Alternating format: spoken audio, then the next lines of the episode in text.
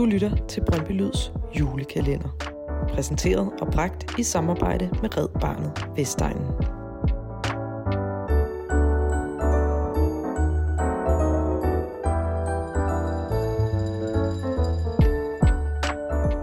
Frivillighed, fællesskab, samarbejde og den der helt særlige brøndbyånd, der hersker på Vestegnen. Det er noget af det, der kendetegner det bånd, vi har til hinanden. Og det er noget af det, vi måske skal bruge december på at minde hinanden om. Især i en tid, hvor der er rigtig mange ting, der minder os alle sammen om det modsatte. Rigtig glædelig blågul jul.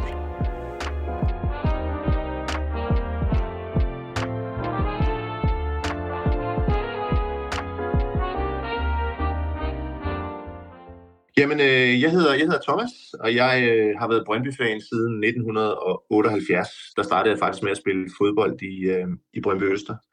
Så har jeg været på hele rejsen, har fulgt Brøndby, ja, som sagt siden 78, så har husk min første kamp mod Hvidovre. De tabte 2-1, hvor jeg stod bag hegnet, der er ikke nogen tribuner. Så har jeg været i boderne som frivillig i mange år og spillet i klubben siden 78. Og så har jeg også været sponsor i en anden virksomhed, hvor jeg skyndte mig at sætte mig på alle uderejserne, sådan så jeg har set Brøndby også på alle udeture i Europa gennem tiderne. Så jeg følger så tit jeg kan, og faktisk er min søn også begyndt at arbejde på stadion nu, så vi er sådan en rigtig Brøndby-familie fra mine forældre til mine børn.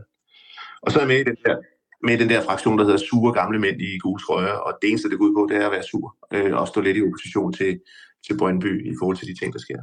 Jeg har altid spillet musik. Jeg er ikke så skidegod til det, så jeg har været bedre til at synge og skrive, så jeg har altid spillet sådan en band, som gik ud og sang til bryllup og sådan noget. Men for et par år siden, der mødte jeg en fyr, der hed John, som jeg mødte helt tilfældigt faktisk, og han havde et studie, spiller alle instrumenter, og så siger han, var det ikke noget at komme ind og lave lidt musik, fordi du har skrevet en masse, så siger han, det kan være godt. Og så startede vi derfra. Vi lavede så kom corona jo, og der sad man jo bare hjemme og skrev en masse sange, og så lavede vi et nummer, som Når Verden Vælter, som vi sendte ind til TV2, fordi vi synes det var så skide godt. Og så svarede de skulle tilbage, og det kunne de godt bruge. Og så tænkte vi, fedt, og nu skal vi være berømte. Og så ville de have os med i sådan noget Godmorgen Danmark, men programmet blev så nedlagt, og det var skide ærgerligt altså, i forhold til, at vi ikke kom derind, så det var egentlig sådan, det startede. Men så var det også det der med, at da Brøndbys aldrig alene, tror jeg, kom, der var det også noget med, at jeg tænkte, hvordan kan jeg bidrage i forhold til hele det her fællesskab, som jeg jo selv har været en del af, og altid synes har været det vilde, og altid holdt rigtig meget af. Også dels fordi man er indfødt. Og så tænkte jeg skrev en sang. Og den skrev jeg så. Brøndby til at dø, aldrig alene. Og jeg tænkte, jamen det er jo fint at skrive en sang, og så videre, men den skal ligesom også indeholde elementer af Brøndby, så jeg lavede ud på Twitter i forhold til det her med, at om der ikke var nogen, der kunne tage nogle lydfiler i forhold til, da det åbnede op igen, der var der en kamp mod Nordsjælland. Og der var der nogle medfans, som sendte på nogle lydfiler af fansene på sydsiden, og det var mega fedt. Så det er det, der starter, og det, der slutter sangen faktisk. Og så tænkte jeg, der skal jo også være nogle fans med, altså i forhold til at synge på den. Så det lagde jeg også ud på Twitter, og så var der nogle stykker, som meldte ind. Det var Christina, og det var Signe, og det var Morten, som gerne ville være med. Og så tog de så mest ud, og så indspillede de kor på den her sang, og det synes vi faktisk var mega fedt. Den var egentlig let at skrive, vil jeg sige. Det var egentlig sådan, jeg prøvede sådan at få det hele med, det her med smælder med det gule flag. Det var sådan ligesom i forhold til smælder med det røde flag og Socialdemokratiet. Og min farfar har været borgmester i Brøndby, og jeg er ud af en socialdemokratisk familie, selvom jeg stemmer noget andet, men det skulle jeg ikke sige til min far. Så det var ligesom den del af det, og så synes jeg også det her med, at også lige få skubbet lidt til de andre klubber, det synes jeg også var fedt. Det skal ligesom også være med. Og så synes jeg egentlig også, at det her med, at vi egentlig får øst-vest, syd og nord med, og sydsiden og svinget og alle de her ting, og det her med, at Brøndby-fans jo er over det hele, det synes jeg også var mega fedt. Og så specielt det der vers med, at vi hylder de unge vesternsdrengene, og vi har blandet blod sammen og sådan noget. Jeg synes, det var mega fedt vers, altså da jeg fik det skrevet. Så for mig var det sådan fedt, men det allerfedeste, det er, at folk egentlig har taget så godt imod den, når den har fået så mange spilninger. Det er enormt stolt over. Så nu har jeg bare et juleønske, Nanna, det er, at om ikke de gider spille den på stadion på et tidspunkt. Det har de ikke gjort endnu. Jeg har prøvet. Jeg ved ikke, hvad fanden jeg skal gøre. Hej Støren, hvis du hører det her, så kan vi ikke lige tage en snak. Nu skal den altså spilles på stadion. Jeg kan ikke huske, hvem det var, der skrev det på Twitter. Jeg ved ikke, om det var Rico, som på et tidspunkt skrev, kan I ikke lave den på spansk?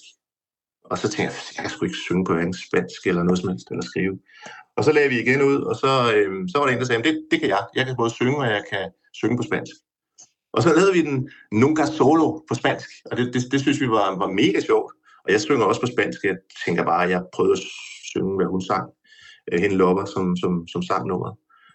Så det kom så også ud, og det synes vi egentlig bare var sådan en sjov gimmick, og altså ligesom en hilsen til Blas, ud over hans grill, som han sikkert var mere glad for, kunne jeg forestille mig. Og så lavede vi den sidste, den der hed Guld og Blå. Det var den dag, Brøndby blev mestre. Og den lavede vi ud. Også bare fordi, at vi synes, det var fedt. Så er vi faktisk gang i en mere også, Nanna, men John, som jeg spiller sammen med, jeg tror ikke, han ved det endnu, men det er fordi, Juri havde jo lavet han lavede en rigtig fin tekst på et tidspunkt, som han lavede ud på Twitter, og jeg synes simpelthen, den var så fin. Og så lavede jeg en melodi til den, og den har jeg så lavet nu. Kører vi lige på, så vi lige får lavet den, så Juri også for den ud, fordi den synes jeg er ret fint. Det ligger, altså på alle streamingtjenester ligger vores sange. Vi hedder Jensen og Intro, og der ligger alle Brøndby-sangene og alle de andre. Jeg tænker nok, det er mest interessant med Brøndby-sangene for os Brøndby-fans. Men jeg vil sige, at på Spotify, der har vi fået over 50.000 spilninger, og det er ret interessant at se, at det er jo, jeg tror, det er 40 forskellige lande, vi spillede i, og det siger jo også bare om, hvor stort et fællesskab vi har i den her fantastiske klub, som vi alle sammen holder så ufattelig meget af. Det her med at være født ind i en Brøndby-familie, altså, det er sådan noget, man ikke... Man kan godt forklare det for folk, men man kan ikke forstå det for dem. Altså, det er simpelthen så underligt, og alligevel er det så fantastisk. Altså, når du siger, at give noget tilbage til den klub, altså, som du selv også ved, Nanna, du har også været her i ufattelig mange år, altså... Det er jo ikke noget, jeg giver tilbage i forhold til, hvad den har givet til mig af oplevelser og sammenhold og venner og kammerater og fester og alt muligt. Altså, jeg synes jo et eller andet sted, at jeg har et privilegeret liv, at jeg har Brøndby med i hjertet. Så er det også givet, altså, det har også givet mig mange nye venner. For eksempel alle svenskerne, Henrik Ljunggren og Roer, som når vi er til fodbold, så kører vi sammen, så tager de lige over med færgen og kommer over, så får vi en øl og hygger os. Altså, der er så meget i det her, som ikke kan beskrive, og skrive en sang, det er det mindste af det hele. Det vil jeg sige. Og jeg er bare lykkelig og glad for, at folk kan lide den. Altså. Brøndbyånden for mig er en følelse. Altså det er igen det her med, at ikke kunne beskrive, hvad det er, men egentlig bare kunne mærke det. Altså jeg har det jo sådan, når som andre også har sagt, det er, når Brøndby spiller, så er det den her... nervøsitet, der er hele dagen, der er ugen efter, når man har tabt en eller anden ligegyldig kamp. Altså, jeg kan ikke beskrive det. Det er en meget, meget, meget dyb og stor kærlighed. Jeg tror, det er vel den bedste måde, jeg kan beskrive det på. Altså, det ligger latent i kroppen og i hjertet på mig. Altså, det er det Brøndby-ånden er for mig.